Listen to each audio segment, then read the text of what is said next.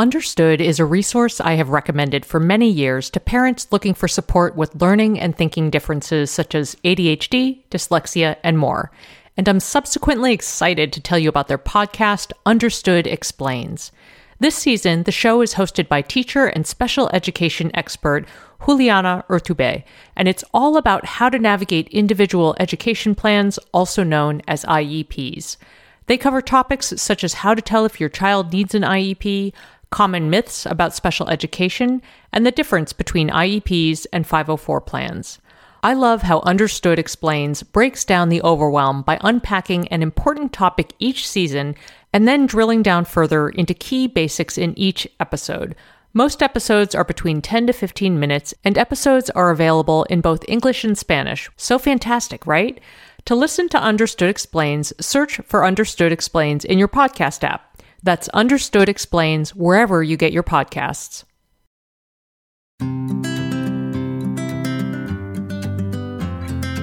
Welcome to Edit Your Life, a podcast to help you edit the unnecessary from your life so you have more room to enjoy the awesome. Through episodes with me, your host, Christine Koh, and a range of super smart, compassionate, and thoughtful guests, you will come away with big picture insights and practical ways to declutter your home, schedule, and mental space without getting bogged down by perfection. I have always believed that small moments and actions matter tremendously. My goal is to help you find agency and space in your life through doable baby steps that will leave you feeling accomplished instead of overwhelmed.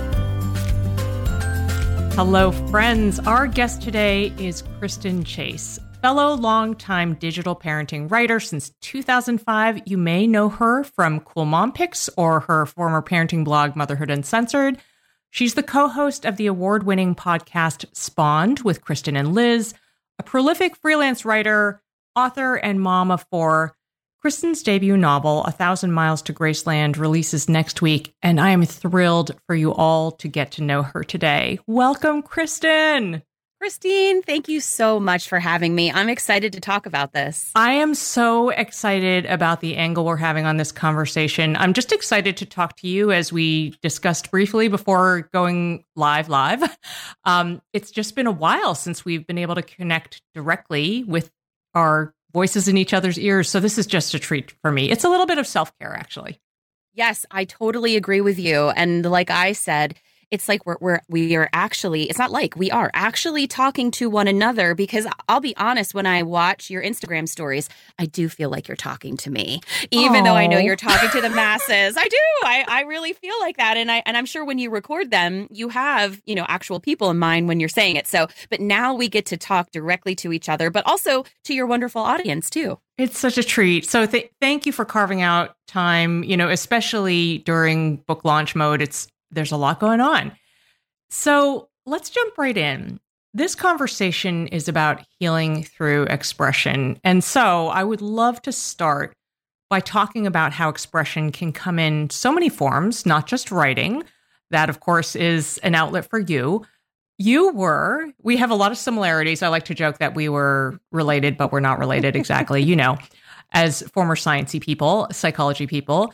You were a creative arts therapist in a previous life, so can you issue some wisdom about why it is so transformative to find a form of creative expression and some examples of what that could look like outside of writing? Oh, absolutely. I am happy to harken back to my music therapy days. and I know I we both have so much in common. Of course, the the lovely always getting confused with each other, which There's we will that. probably get into later as being Asian Americans. But, you know, as a music therapist, it was my job to find ways for patients and clients. And again, you know, I worked specifically with kids on the spectrum, but music therapy can be used uh, for people who have experienced traumatic brain injury or strokes or are having issues with stress. Um, mental health issues. So there are a variety of ways that music in particular can be used to express ourselves. And and I, I talk most about that because I know it resonates with you. And I know that in some ways, music is, it, it, it, can be the easiest, I think, of the creative arts. And, you know, mm. I, I mm-hmm. know art therapy is out there, dance therapy. I feel like some people have a lot of pressure. With music, what's so great is that expression can just come by listening to music or by sharing a song. So you don't actually have to play anything. And I suppose you could say the same with dance and art, right? You could look at art or you could watch dance, right? But I think music in particular, I find that even just listening to it without any, you know, training or anything can really be something that can allow you to say things or express things that words could not do. And that's why I think creative arts in themselves are so powerful because if we don't have the words, they can express whatever we're feeling, or in some mm-hmm. ways, things that we don't even know we're feeling to other people, or just as a way to get it out of ourselves, get it out of our heads and out of our bodies. I love that framing. And also, you pointing out that listening is such a important part of the process and is an actual experience. I think that's so important.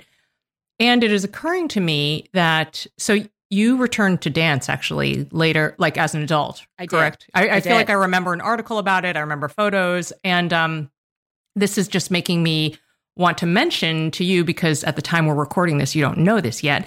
But the episode the week before yours uh, from last week is actually an interview with the esteemed Rachel Koh, my mother, and we talk about creativity across the lifespan and how important that is. So that I immediately thought of first, I'm so excited that I have back to back Asian guests in, in a week. like that's never happened before. Very, yes. very amazing.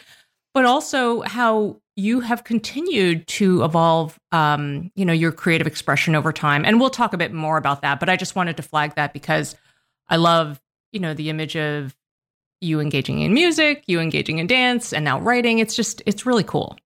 Yes. And I think what's so wonderful is that all of those processes are really the joy is in the process, right? And I think, mm-hmm. you know, if, at least for me, especially with dance as I've gotten older, right, it is certainly in the process and not in the final product. I was like, oh, yep. okay, my knees are hurting, like the splits ain't happening anymore. And so, really, it forces us to find the joy in the journey right? And in the process which in, in some ways is what happens in my book a 1000 mm-hmm. miles to graceland because it is uh, it, it is actual it is an actual journey. It's a road trip. Mm-hmm, mm-hmm. well speaking of process there's another thing that's really important in big picture that i want to cover that is related to this conversation both in terms of healing and also life in general and especially in our world of highlight reels. You have referred to this novel a Thousand Miles to Graceland, your debut novel, as 10 years in the making. So, can you broadly walk us through the arc of that 10 years, you know, really high level, but specifically, uh, I'm curious about if there were key barriers, logistical, emotional, what have you, that came up during the process and how you got through them. I joke, but it's not even really a joke, that this book is the longest relationship I've had with anything other than my children and my own parents because it is truly it's been that long. I went back and looked at the date that I started the Google Doc. Thank goodness for Google Docs and it was 2012.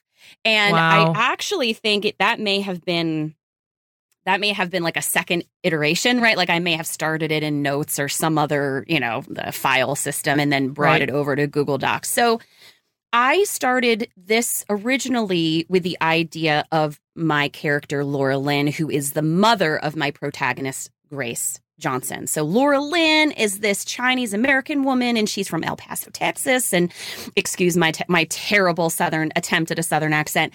And she's obsessed with Elvis and she wears crazy wigs and um, like leopard print and sequins and she is just everything that embodies the word of calling someone a character. And she is who i came up with first. And then very quickly thereafter it was this idea of going on a road trip to see graceland and that being the catalyst for healing a relationship really. That was like mm. what it was all about. And and whether or not I was in the moment of my uh, of trying to figure out my own relationship with my own mother, which this is very much you know sort of a parallel experience for me a fraught relationship with my own mother, writing a book about a fraught relationship between a mother and a daughter. That's totally, there is synchronicity there. Mm-hmm. And so I started writing it. I am not, I was not, I still say it. I can't even believe I was just about to say I am not a fiction writer, Christine. Isn't that funny? we old narratives die hard. they do die hard. You know, I have traditionally written parenting essays mm-hmm. and I've mm-hmm. written nonfiction. And for the longest time at the beginning, I just kept trying to figure out how to write it instead of just writing it, I was like, well, can someone help me, please? I have all these friends who are fiction writers. And I'm like, do you do an outline? Do you do a plot? And I spent so much time worrying that I wasn't doing it right instead of just doing it. And so there came a point after, you know, rolling it around for like four or five years where I was just, I was, I did some life coaching and I was just like, I really want to finish this. I just want to finish it. That's all I want. I really felt strongly about it. Mm-hmm. I felt like it was a good story.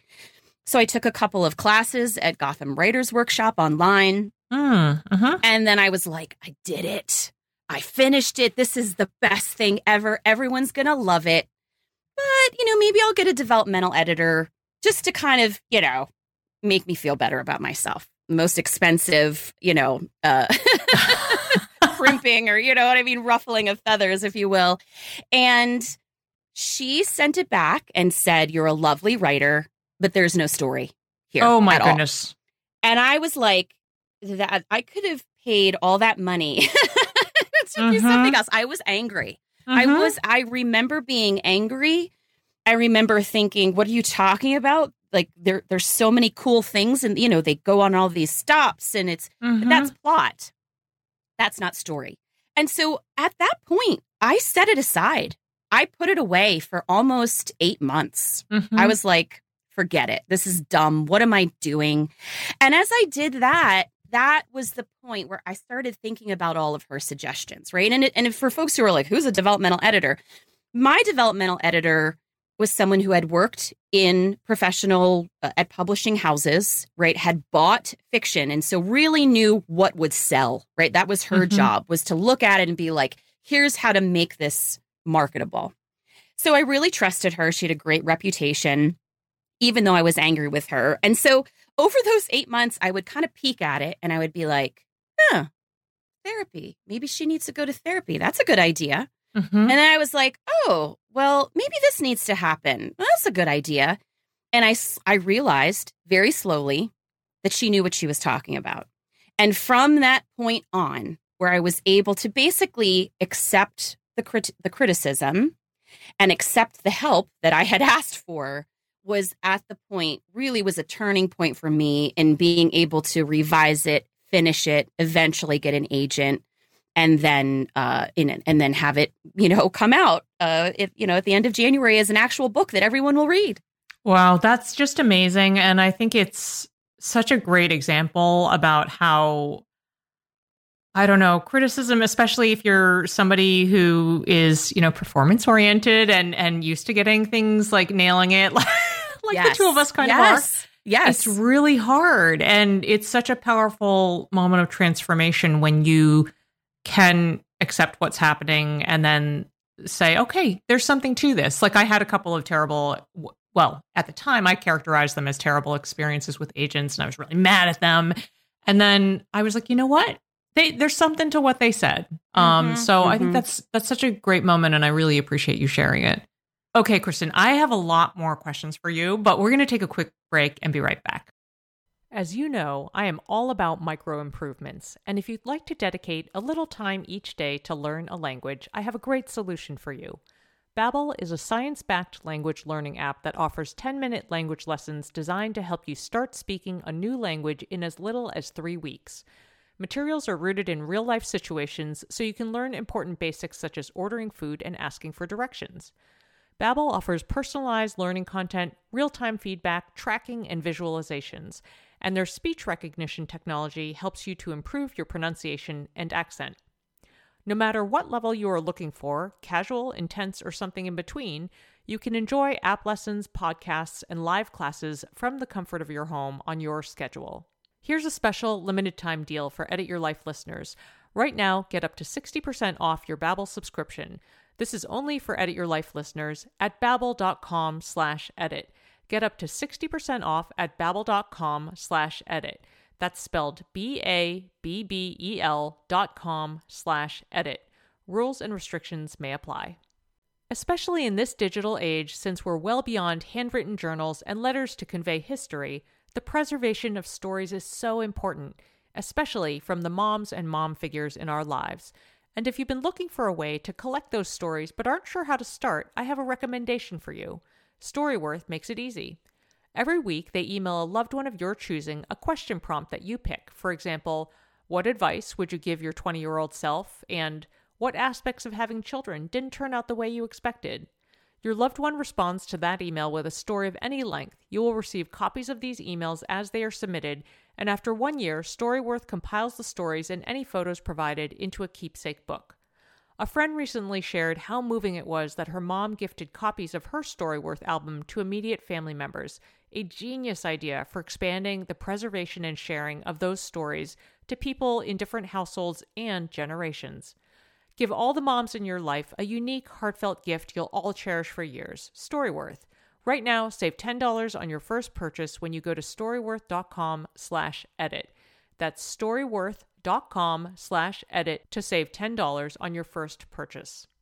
Hello, friends. We are back with the amazing writer, Kristen Chase. So let's get into some feelings, Kristen. Let's do it. Um, I'm ready. I'm I'm I'm I'm all here. I got tissues. I'm good. Okay, good, good. so, A Thousand Miles to Graceland is a story, as you mentioned, it's centered on the healing of a relationship, a mother daughter relationship. And of course, only disclose what you wish. But how did writing this book help you make change in your own relationships, whether that was with family or friends? So, you know, this book, writing this book really single handedly changed how I interact with my own mother. And it, it, really changed my life. And I did not expect it to at all. Um, you know, Grace, the main character, is similar to me in some ways. Laura Lynn is really not in terms of, you know, my mom is not obsessed with Elvis. Uh, I've seen pictures. She doesn't wear wigs, as far as I can tell. She doesn't wear wigs. She doesn't wear sequins most of the time. So there, there is some separation, and I think, quite honestly, being able to write this book as fiction and not as a memoir mm-hmm. gave me the separation from my story, where I could actually step outside it and see it and heal. Mm-hmm. even better than it would have been had I written it myself about myself and my own mother that that is hard to do right? There's so much vulnerability. It doesn't feel safe and this felt safe for me. Now it is not a memoir. There are some things that did actually happen in real life you will never know what those are i may or may not say which ones which things are real and which aren't um, but there were some of the very difficult things in my childhood. They are in the book. Mm-hmm. And as I was doing the edits with my agent, there was a moment where I was like, why am I not talking to my own mom about this? I'm writing mm. about a woman who is trying to be more vulnerable with her own mother. And yet I am not doing that myself. Mm-hmm. And it took a lot of courage, right, to say, you know what, I'm going to call my mom.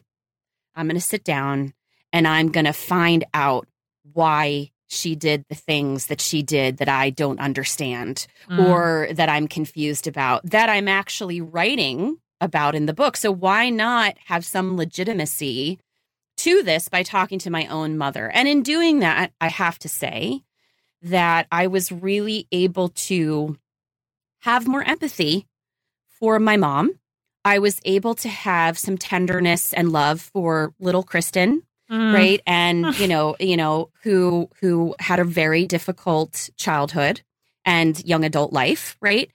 And what's so interesting is that just I don't know, seven days ago. So, like a week ago, my mom finally read the book. So, my mom has never read this book. Oh, wow. Okay. Okay. I was, I was a little afraid, Christine. I was yep. a little afraid because this is like, you know, there's some real life in here. Yeah, it feels so scary. it's, it's so scary. And and honestly, I say that the one of the reasons why I wrote this is because I wanted to be able to write my own ending, an mm-hmm. ending that I don't yet have with my own mother, and I'm not sure if I will. And that's okay because it's fiction versus reality.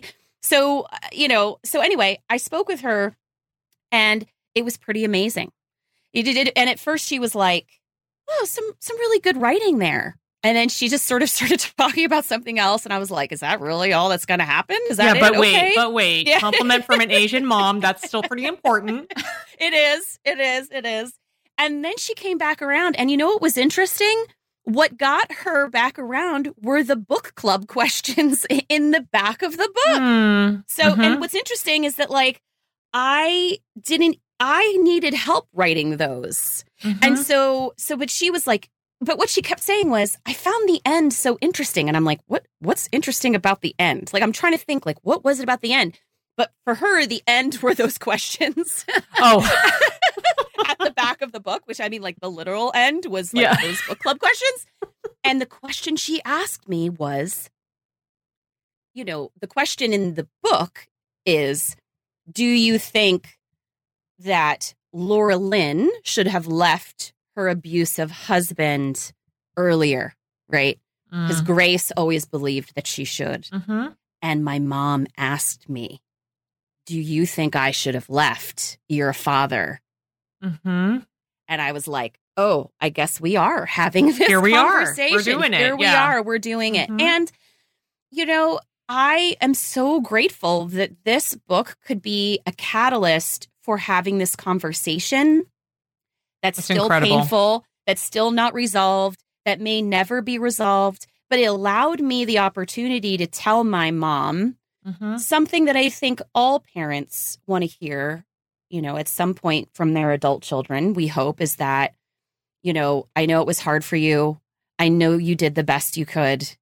Uh, let's move forward right like and that's and and that took a lot of therapy and writing this book to be able to say to my mom right that i didn't deserve what happened to me I, I i am angry and sad about what happened but i also understand what generational trauma looks like i understand why you did what you did and i don't hate you and i'm not angry with you now let's move forward and what does that look like Yikes. Okay. I I only say yikes because I am kind of sticking my finger so listeners know what's happening on this end of the mic. I'm kind of sticking my finger in my eye to keep the keep for, keep it from leaking. Oh, oh I got a little yes. teary when you were yes. saying that. I mean, yeah. It is so so powerful and incredible like how that healing can happen so many years after. Like I think it mm-hmm. it's so hopeful and it really makes me feel like let's not diminish the fact that some relationships will be irreparable. You know that that's of course just how it is sometimes. Mm-hmm. mm-hmm. But if you have the opportunity and both parties are receptive, like what a what a moment. It's incredible. My next question is actually I want to just dig a little bit more into this, um, like a slightly different lens, but I think a big part of what we are doing as humans, in fact, I was doing it as recently as last week or over the holidays, but is busting the narrative on old patterns and history in our relationships. Meaning, we all talk about how important it is that we change over time, we evolve, all that stuff, and we accept that, and that's a good thing. And so do the other people in our lives, which I think can be very difficult to remember when we're, for example, mired in frustration with people uh, because of old patterns in history. So tell me what writing this book, we've touched on it a bit here, but what did it teach you specifically about forgiveness and reconciliation, perhaps what you needed to let go of? Oh my goodness, so much. So, so much. You know, a friend of mine who is actually a creative arts therapist, she's an art therapist, talks a lot about compassionate detachment, which I think is in some ways another way of saying forgiveness, right? Mm-hmm. Like it's not exactly the same, but I think that to me, the end goal in relationships that are fraught and difficult, right? That I know that perhaps the other party may not be able to have the same insight or have the same understanding of the situation or even the same empathy for me as I have for them.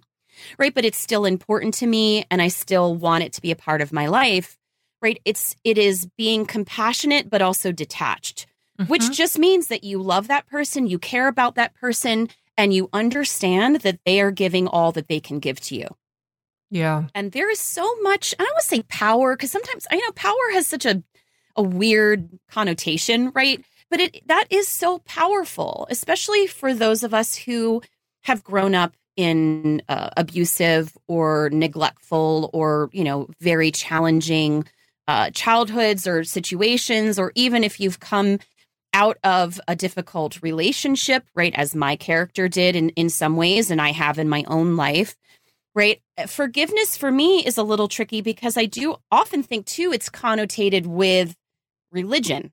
Mm, um, and mm-hmm. I have a difficult relationship with religion. So for me, saying that uh, or focusing on compassionate detachment helps me.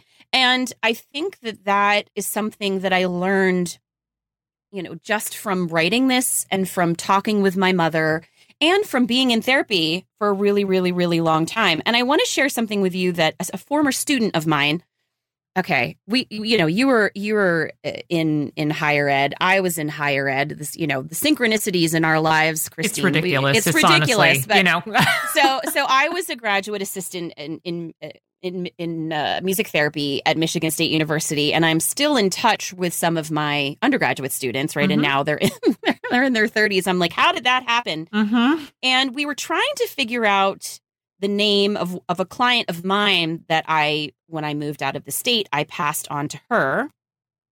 And we were talking, and she was saying how you know she was being very kind, and and you know she said I'm someone who inspires her, but she said the phrase silencing the voices of our family is important work. And I just want to let that sit for a minute because mm-hmm. I think we, you know, you were you were kind of talking about that. We were talking about relationships and difficult relationships, and I think, and in in in particular, you were talking about old patterns. And I think so much of us, our old patterns, were developed perhaps from negative situations in our childhood and growing mm-hmm. up. And so that is so difficult, right? To silence those voices. But sometimes that's what we need to do. You know, my dad used to always call me a slob. He would call me a slob. He would. And like, I have teenagers, and like, I kind of think all teenagers are slobs. Mm-hmm. like, there are every now and then I run across one and I'm like, okay, you know, there's something about you. But for the most part, but I'll tell you what, I still hear that. I mm-hmm. still hear that. My dad passed away over 20 years ago. You know, like I left home right after college and never returned, and I still here.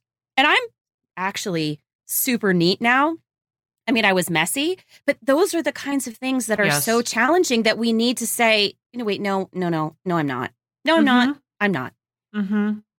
Yeah. I, in a moment of humility, I think that's just such an incredible point. And in a moment of humility, I will share that also I think that there's also the angle of, and this is far beyond the scope of I have more questions for you, so I will, I will try not to go too, too far down the rabbit hole, but that there's also the side of self-forgiveness and mm-hmm. you know um you know maybe sort of briefly pausing and choosing not to say something, you know, if you feel like you're going to say something defensive or unnecessarily caustic. This this is this would have been me like last week.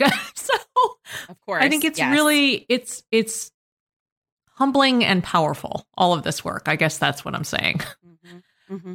Um, okay, so a couple of months ago, I recorded and shared a wonderful episode with our friend slash colleague, uh, Wendi Aarons, who had come out with a humor memoir. And it ultimately was about finding your confidence and voice as you age, which I just loved so much. And we talked about humor as a form of bravery. I'm curious if you can identify what helped you find the bravery to put yourself into this story and then ultimately this story out into the world. I love Wendi. Who doesn't love Wendi? I mean, she's I mean, awesome. How can you not? And if you if you awesome. don't like her and you you insult her, she will create some very funny barb in return. So she will, or maybe an entire Twitter account to come back at you if you could be so lucky. You know what's interesting about Wendi and I, right? Like this we're talking about really deep emotional things about the book but the book is actually funny and it's it is interesting to say you know a thousand miles to graceland you see the cover and so many people have been like oh it's so cute because it is you know it's it so adorable it's adorable it's it's purple and blue and then people read it and they're like I was very surprised, right? Like, uh, you know, like they they call it like it has a big heart. So, but mm-hmm. but I, mm-hmm. you know, I realize like for me, like Wendi, I think putting myself out there with humor, right, I think was actually the hardest part for me, right? Being funny in public because I feel like people are so judgmental about the things they laugh at, mm. right? It's like, uh, uh are people going to find me funny? I mean, actually, in 2020, I took a comedy class. I took a stand up comedy class because I figured I'm stuck on Zoom. This is the safest way to take mm-hmm. a comedy class, mm-hmm. and I'm going to do it. And I remember being so scared. I mean, more scared than I ever was doing anything else, playing violin in public, being on stage, any of those things. Because I think being funny, right, it, people have very strong feelings about it. I think people can have empathy for your difficult story where they can be like, oh, that's sad or that's difficult, right? But like when you put yourself out and you're like, I made a joke, mm-hmm. and then people don't laugh at it, I think that to me is is the most difficult and the most uncomfortable. And so just in terms of doing that, right, taking the comedy class, which then really informed the way that I wrote my character Grace, who's actually funny and sarcastic, right? Like there's there's such a great I'm not going to spoil it, but there's one of my favorite lines that she has at the end of the book that is I think one of the funniest things um, you know, so it's like you can make it through, you'll have tissues, and then you will laugh. There will be times you laugh. Mm-hmm. But to me, it was always just like, you know, people don't care as much as you think they do. You know, like, and that was what I told myself over and over again. Yeah. Just in, they just don't. Like, you think that they care so much about like what you're wearing and what you're saying and the jokes that you're making and the stories you're telling and like they really don't they really don't so is are you going to let what you think people are going to say or do right and that's future tense because mm-hmm. then then we're like we are psychics which is you know hey awesome we can tell the future you know i talk to my kids like that all the time i'm like oh you know what's going to happen tomorrow mm-hmm. you know like kind of sarcastically but a really a way to sort of orient them to the fact that you only know what's going to happen right at this very second. And you only so know what you know. That's you only know what you know. Say. Yeah. right. You only know what you know.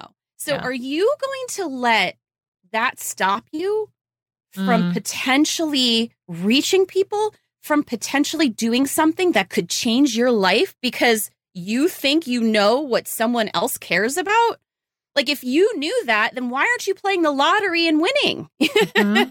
Mm-hmm. and that is really what I try to say to myself when I am in situations where I am unsure, or I don't know how it's going to go, where I may not be good at something, right? It's like, who matters? Mm-hmm. I matter, right? Mm-hmm. I matter. My kids matter, not the other person, the random person that you're never going to see again. They don't matter. Their yeah. opinion doesn't matter. You matter. That is just wonderful and beautiful and a great reminder to us all, Kristen. It's so good. It's so good.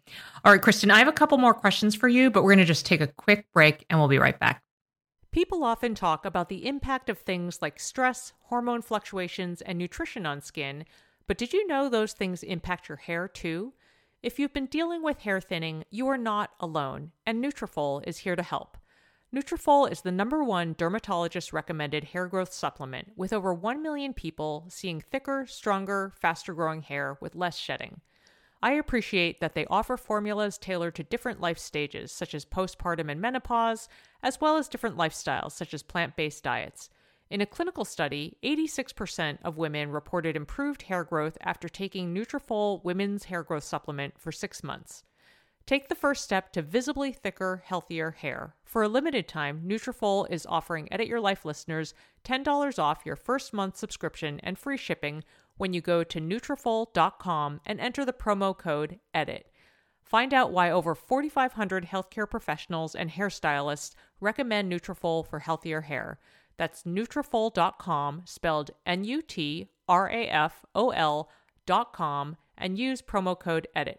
That's Nutrafol.com using promo code EDIT.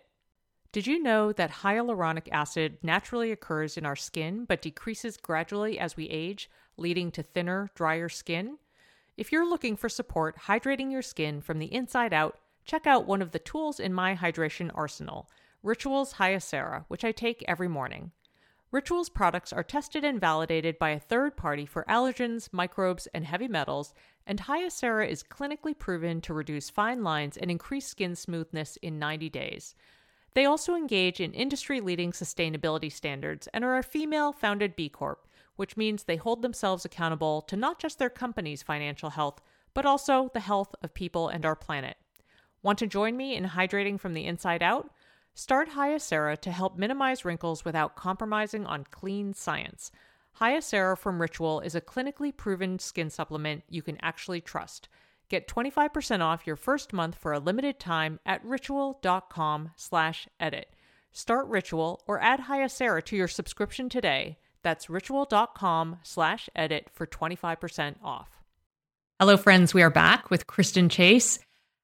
Kristen, I'm so excited about this next question. So I would be remiss if I didn't address representation. I would love to talk with you about this and hear how writing your book helped you process the many complicated feelings around being Asian American in the current climate and based on your own history. What do you have to say there? I'm sure it's a really short answer. yes, just one word. no, you know, here's an interesting factoid about this book. So I am mixed race, Chinese American. My dad is German and English. My mom is Chinese. She was born here. She's second generation American born. And I originally wrote this book with all the characters as white. Wow. That is really? how it started. Yes.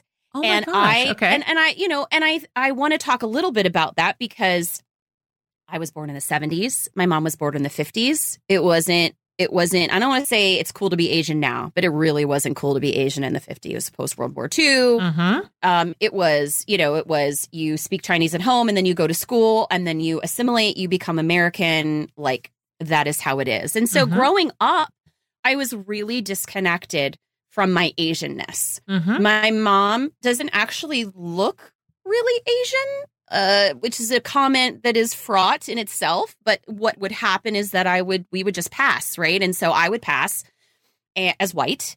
And my mom would would sometimes make Chinese food, and we would visit my grandparents every year. We were not close to them because she was not close to them because of generational trauma and all those sorts of things. And so I was, for all intents and purposes, white. Mm-hmm. And it was a novelty. Asianness was a novelty. It was like, oh, she's so pretty. Oh, that's so cool. Like, but She's you're so tall. exotic. Yeah. So yeah, that, that's Okay. my favorite one. so when I started writing this book, I wrote them as I had seen the world and seen myself. And again, this was like 10 years ago. So I really Gosh, wasn't so as connected, yeah, to Mhm. my my Asianness. And it just never felt right. It never felt right. And actually, before I went to the developmental editor, I told her, I said, listen, I'm not going to do this now, but I want you to know that I think I'm going to change the characters and I'm going to make Grace like me. She's going to be mixed race. And I'm going to make Laura Lynn like my mom, who's Chinese American. And when I did that, let me tell you, the story came to life. Mm, It really mhm. did.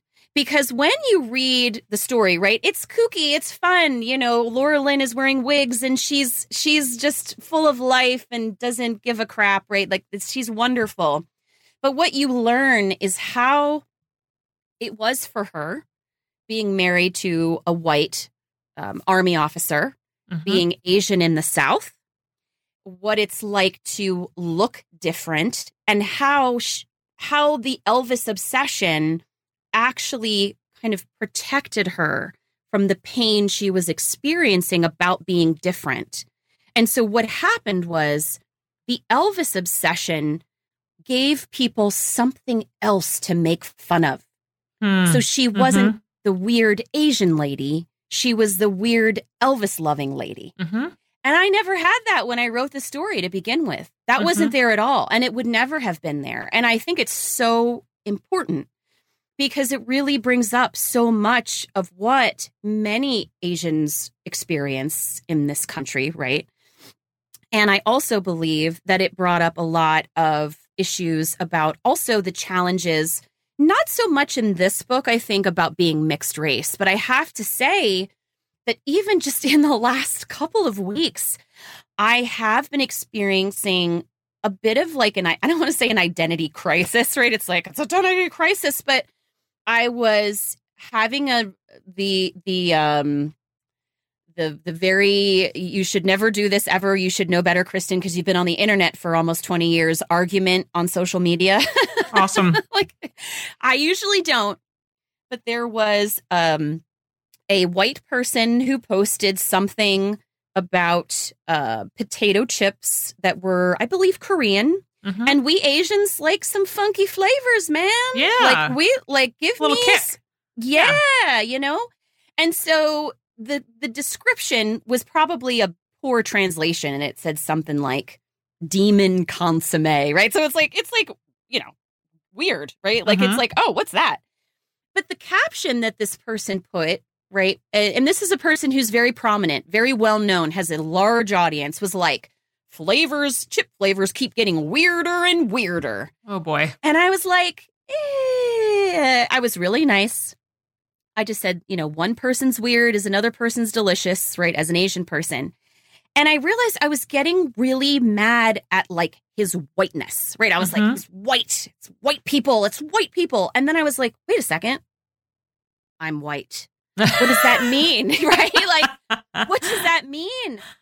I, I am hating on a part of me, right? And I have for the longest time really, you know, in the last, I would say few years, writing this book in particular, been like super like Asian American audiences. Yes, I belong. Asian American Girl Club, wearing the shirts because I love them, because I've really immersed myself in Asian culture because I never got it. Mhm. But I'm telling you, last week when I was arguing about those potato chips, I had a moment of like, really belong.